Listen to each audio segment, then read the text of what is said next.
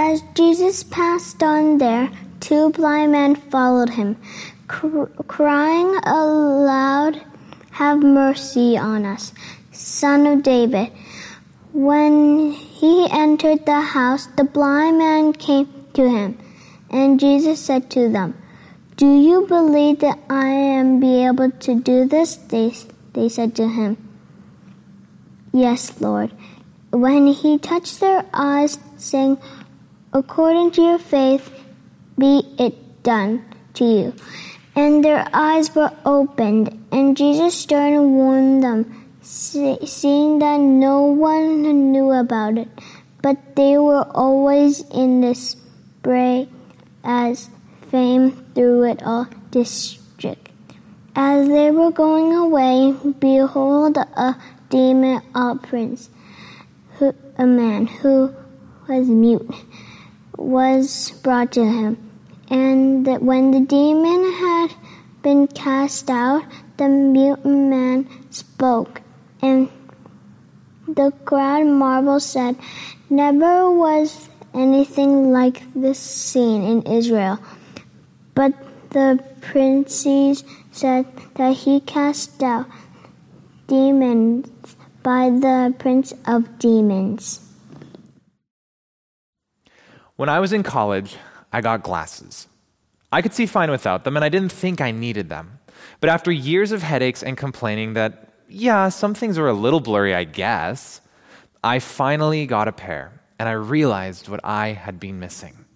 You know how people draw trees with just that outline all jagged and tree like, but not totally accurate? That's kind of what I saw. When I put my glasses on for the first time, I was blown away. I could see leaves, pine needles, waves and reflections on water, the puffy shading in clouds.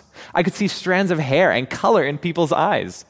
I spent all week moving my glasses up and down and seeing all of the difference that they made. I could finally see what I'd been missing. Sight is an indispensable sense. But even if our eyes work, we might not truly see. We often miss the big picture, the work that God is doing. We can get caught up with our eyes focused on things right in front of us, or we're focused on ourselves at the expense of the people around us. Without God's intervention, we may see with our eyes, but be blind to what He is doing and what He calls us into. Are you weighed down this season? Do you have aches and longings and desires that can't be satisfied? What are you searching for? Maybe the trouble we face is that our eyes are not truly open to see the things we need to see. Maybe we are still in the dark.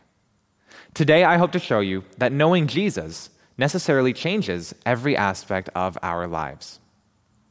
As we enter God's Word, we're going to meet a handful of men who needed God to give them sight, not just physically, but spiritually. We've just heard the scripture read of Jesus healing two blind men and a demon possessed man. So if you haven't yet, open your Bible or your Bible app to Matthew 9, starting in verse 27. Jesus had just raised a dead 12 year old girl to life and healed a diseased woman of her 12 year long affliction. We covered those stories last week. Jesus returned the young girl to her physical family and brought the woman into his own spiritual family, calling her daughter. He demonstrated that he is Lord over death and Lord over disease. Last weekend, Pastor Willie preached that desperation drives us toward faith. So you could say that Jesus is Lord in our desperation, too. Today's passage shows us a few more desperate acts of faith.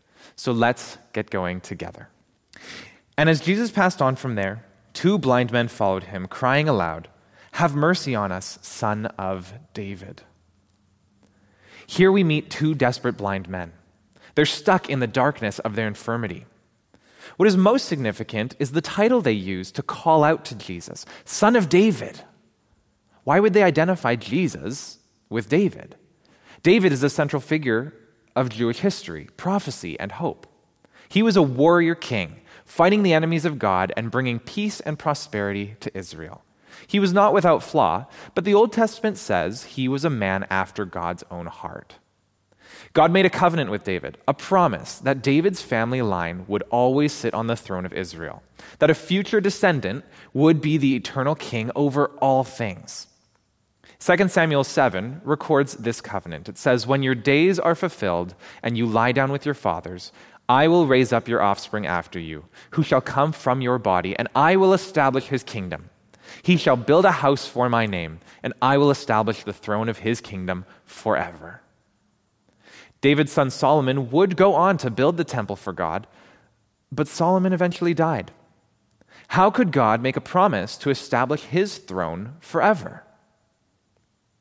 This promise became a hope for the Jews that a special deliverer would come to finally save Israel. This deliverer would be specially anointed by God, which is where the word Messiah comes from. Wrapped up in this promise was the belief that not only would the Messiah bring peace and rule to Israel, this deliverer would also save Israel and the world from the clutches of sin and death, the one who would redeem us back to God. Son of David is one of Matthew's ways of showing his original audience, the Jews, the ones who would recognize this title, that Jesus is the Messiah. In the very first verse of this first hand account, Matthew wrote the book of the genealogy of Jesus Christ, the son of David, the son of Abraham. In today's reading, we have the first declaration from a member of the crowd who calls Jesus son of David. As Matthew continued recording the life of Jesus, he wrote no less than five other times this title was used for Jesus. In Matthew 12, 23, after another healing, the people ask, Can this be the son of David? In 1522, Jesus was visited by a Canaanite woman who sought his mercy to rid his daughter, her daughter of a demon. She called him, O Lord, son of David. In chapter 20, we have a story of more blind men crying out for mercy from Jesus, and they too call him Lord and Son of David. Chapter 21, Jesus rides into Jerusalem on Palm Sunday, a week before his death on the cross, and the crowds are shouting and cheering, Hosanna to the Son of David. We also see the chief priests recognizing the crowd's belief that Jesus was this Messiah and plotting to kill Jesus. Finally, in a quiet interlude in chapter 22, Jesus asked his disciples whose son the Christ was, and they proclaimed he would be the son of David. Jesus was fulfilling prophecy concerning the work of the Messiah. Even John the Baptist, who proclaimed the coming of the Messiah and pointed to Jesus as the one, was unsure at one time if he really was the one. In response, Jesus directed John to the miracles and signs that Jesus was performing. In Luke 7, Jesus says, Go and tell John what you have seen and what you have heard. The blind receive their sight, the lame walk, lepers are cleansed, the deaf hear, the dead are raised up, the poor have good news preached to them, and blessed is the one who is not offended by me. Over the past few weeks, we have recounted the testimonies of a leper receiving the touch of Jesus and being healed. Paralyzed men, lame men unable to walk, now able to walk. A dead girl being raised to life, a woman healed of her bleeding, two blind men receiving sight, and demons being cast out, restoring men to health. These are messianic miracles. Jesus is the long awaited Son of David. He is the one who would rule forever on David's throne, and it's through him that all the families of the earth shall be blessed. And it is he who would crush the head of the serpent, defeating Satan and sin and death, and restoring us to our loving Creator and Father in heaven. Knowing Jesus is the one we've waited for brings assurance. Stories of Jesus' miracles were spreading all over the region. These blind men seem to associate the things they've heard about Jesus with this prophecy. And they believed that he would show them mercy, even to heal their eyes. So they pursued Jesus. When he entered the house, the blind men came to him. And Jesus said to them, Do you believe that I am able to do this? They said to him, Yes, Lord. Jesus entered a house and they managed to find their way to the door. These blind men pulled themselves inside, past the crowds that were no doubt still swarming Jesus. These men could not see with their eyes. But they didn't have to. God had opened the eyes of their hearts to perceive that Jesus was more than meets the eye. I see echoes of Hebrews 11 in these men. Now, faith is being sure of things hoped for, the conviction of things not seen. These men could not see Jesus, yet they had heard the works and they knew the stories of his miracles. They had heard enough to believe that Jesus could answer their need as well. It seems, though, that Jesus made these blind men wait to receive their healing. Why didn't he just heal them on the way to the house? Why did they have to follow him into the house? Maybe you have similar questions about Jesus.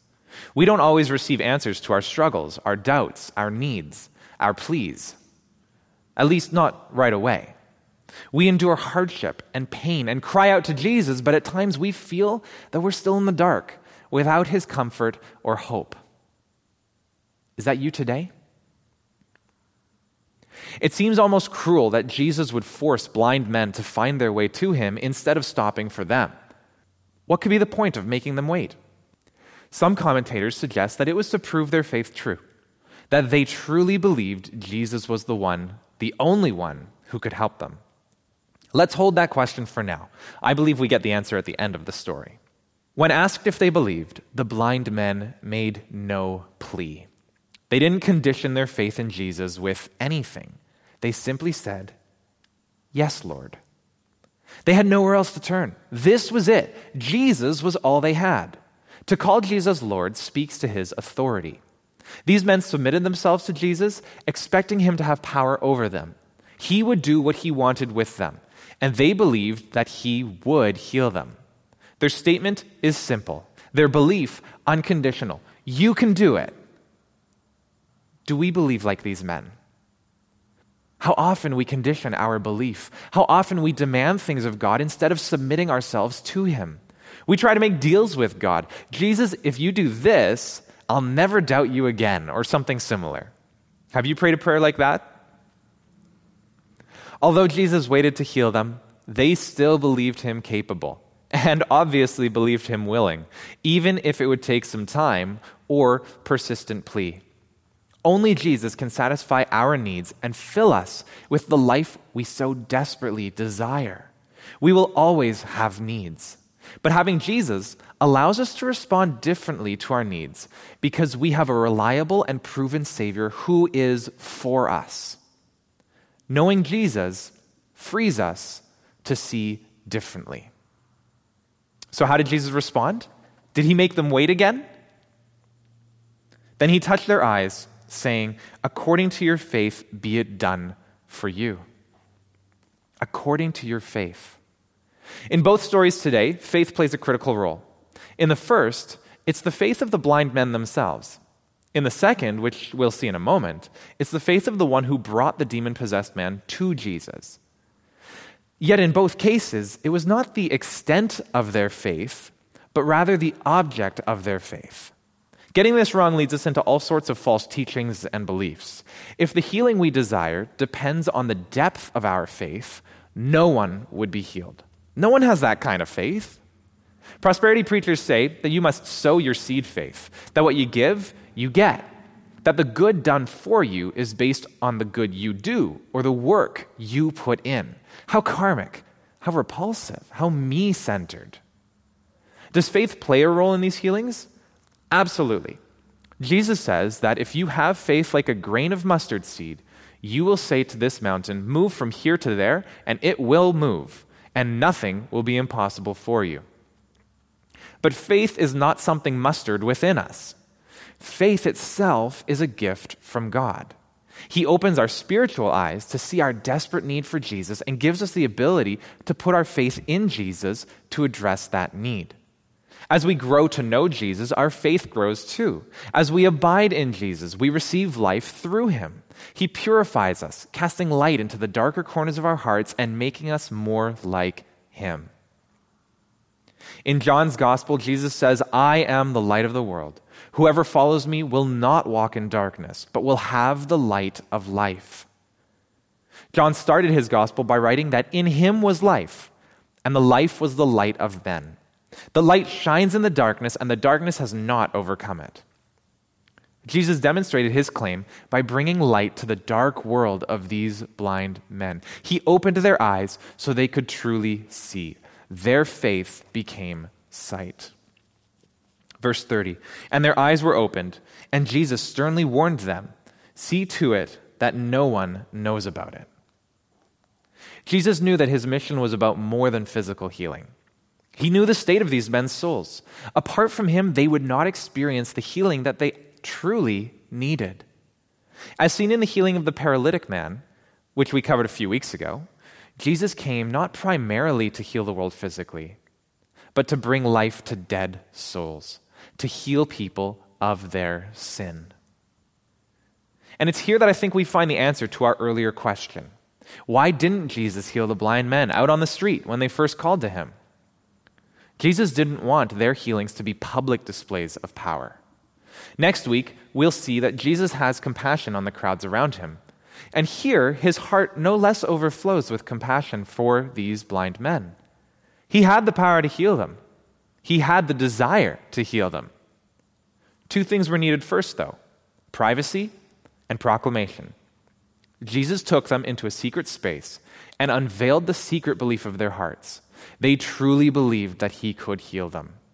And so he did. We're prone to live our lives like the crowds who followed Jesus. Show us a sign so we know you are who you say you are. We chase supernatural stories and experiences. Can Jesus still perform these miracles today? Absolutely. Does he? I've never personally been involved in healings, but I've heard too many stories of healings from friends to deny it. Seeing and experiencing the power of God brings wonder and awe. But it's not what Jesus wants us to rely on as proof of his presence and power.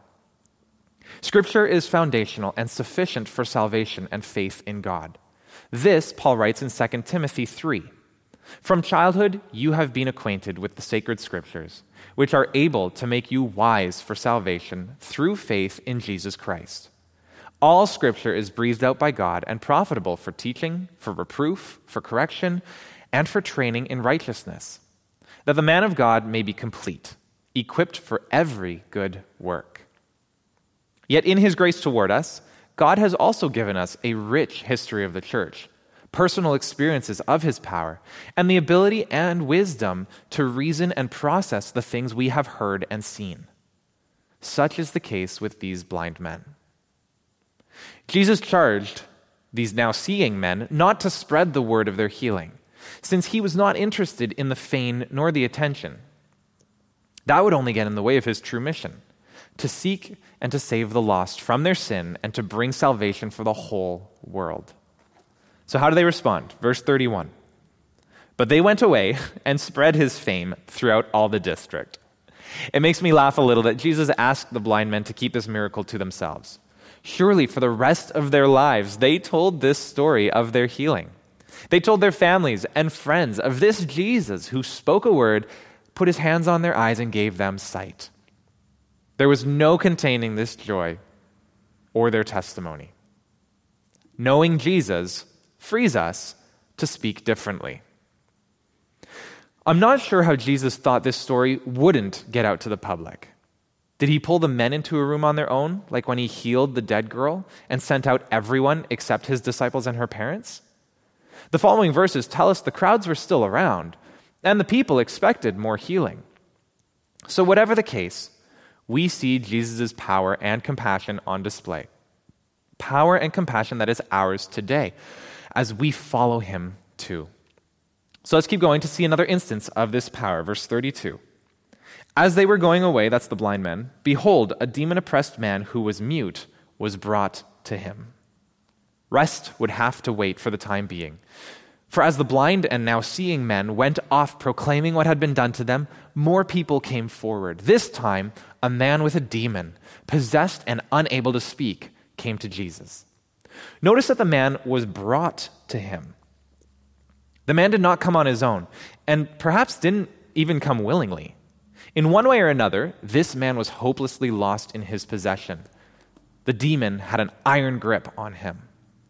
Yet it didn't take Jesus much to show his ultimate authority. When the demon had been cast out, the mute man spoke, and the crowd marveled, saying, Never was anything like this seen in Israel. We don't even get the story of the miracle, just the statement that it happened. But the one who brought this man to Jesus obviously believed Jesus could heal him. They were willing to take the chance on Jesus, and their faith paid off. The man who had been silenced by the demon was cured, and it was the demon now who was silenced and unable to commit its evil work. And the people marveled. They were astonished at the work Jesus performed. Jesus did not just have the power to restore sight to those living in physical darkness, he also had the power to free those living in spiritual darkness. And that means more than demonic deliverance. This man was caught in the iron grip of his sin.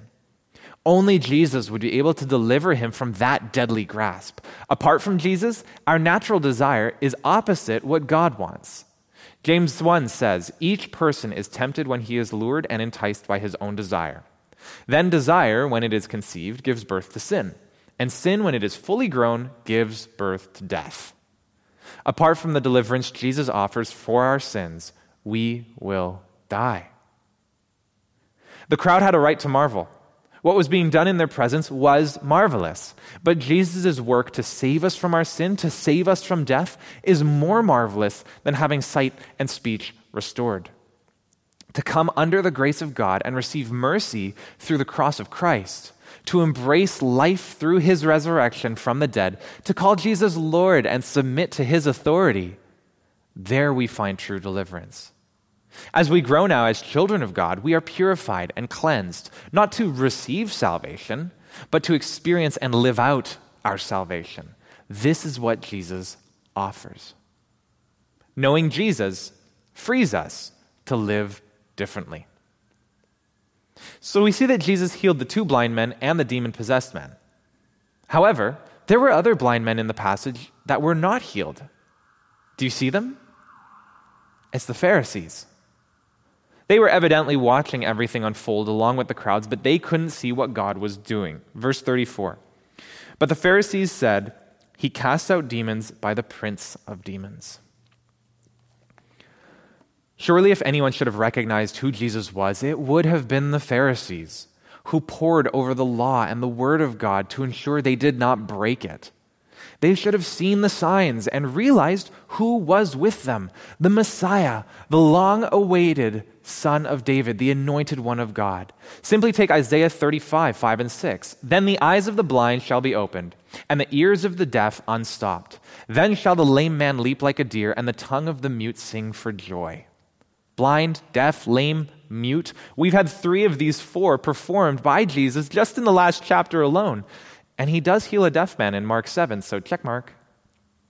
Yet, all through this chapter, the Pharisees scoff and accuse Jesus of sin instead of seeing the signs and worshiping. After healing the paralytic, they say he blasphemed for forgiving sin. They considered his dinner with Matthew to make him impure. He touched a dead body and a bleeding woman. That surely would have made him unclean. Now he performed these miracles of restoring sight and casting out demons, and they accused him of having his power come from Satan. There's another healing story found in Matthew 12. Again, Jesus was healing, this time a demon possessed man who was both blind and mute. When the miracle took place, the people again used the title Son of David. I mentioned this earlier. They recognized the signs and wondered if Jesus was the Messiah. And the Pharisees again attributed the miracle to the work of Satan. This time, though, Jesus retorted by saying, If Satan casts out Satan, he is divided against himself. How then will his kingdom stand? And if I cast out demons by Beelzebul, by whom do your sons cast them out? Therefore, they will be your judges. But if it is the Spirit of God that I cast out demons, then the kingdom of God has come upon you. In another healing story from John 9, Jesus gave sight to a blind man. When the Pharisees questioned the man, his faith shone brightly for all to see, and the Pharisees were disgusted at Jesus and at the man. Jesus later said, For judgment I came into this world, that those who do not see may see, and those who see may become blind. Some of the Pharisees near him heard these things and said to him, Are we also blind? Jesus said to them, If you were blind, you would have no guilt. But now you say, We see, and so your guilt remains. Jesus, the light of the world. Jesus, the one who overcomes the darkness. Jesus, the one who breaks the hold of demons and spiritual forces. There is power in the name of Jesus. There is freedom from bondage and sin. Encountering the risen Jesus cannot leave us in a state of darkness. He brings all who come to him into the light. Knowing about Jesus is not enough. You have to really know him. So, do you see him? Do you know him? Don't blink. Don't miss him. Don't ignore who he is, what he's done. I implore you to come to Jesus and live. If you've never put yourself in his capable hands, do so today. If you're chasing after possessions and securities and comforts in this world, you'll never find rest for your soul. You can have all that the world offers and still lose. Jesus offers life and life to the full. When we focus our eyes on Jesus, life is brought into right perspective. We see our need for Jesus. We see his provision through fa- daily food and shelter and breath and life. We experience the fellowship of his church as we come together in celebration and in trying days. We laugh together, we mourn together, and we can do it because we are truly together with Jesus. Have you experienced his healing touch? Have you experienced the freedom he offers? Or are you still grasping in the dark? Be desperate for Jesus. Be dependent on Jesus. We might be the crowds, marveling at Jesus and looking for the next supernatural sign. We might be the Pharisees, missing the work God is doing and ignoring his immediate presence in our lives.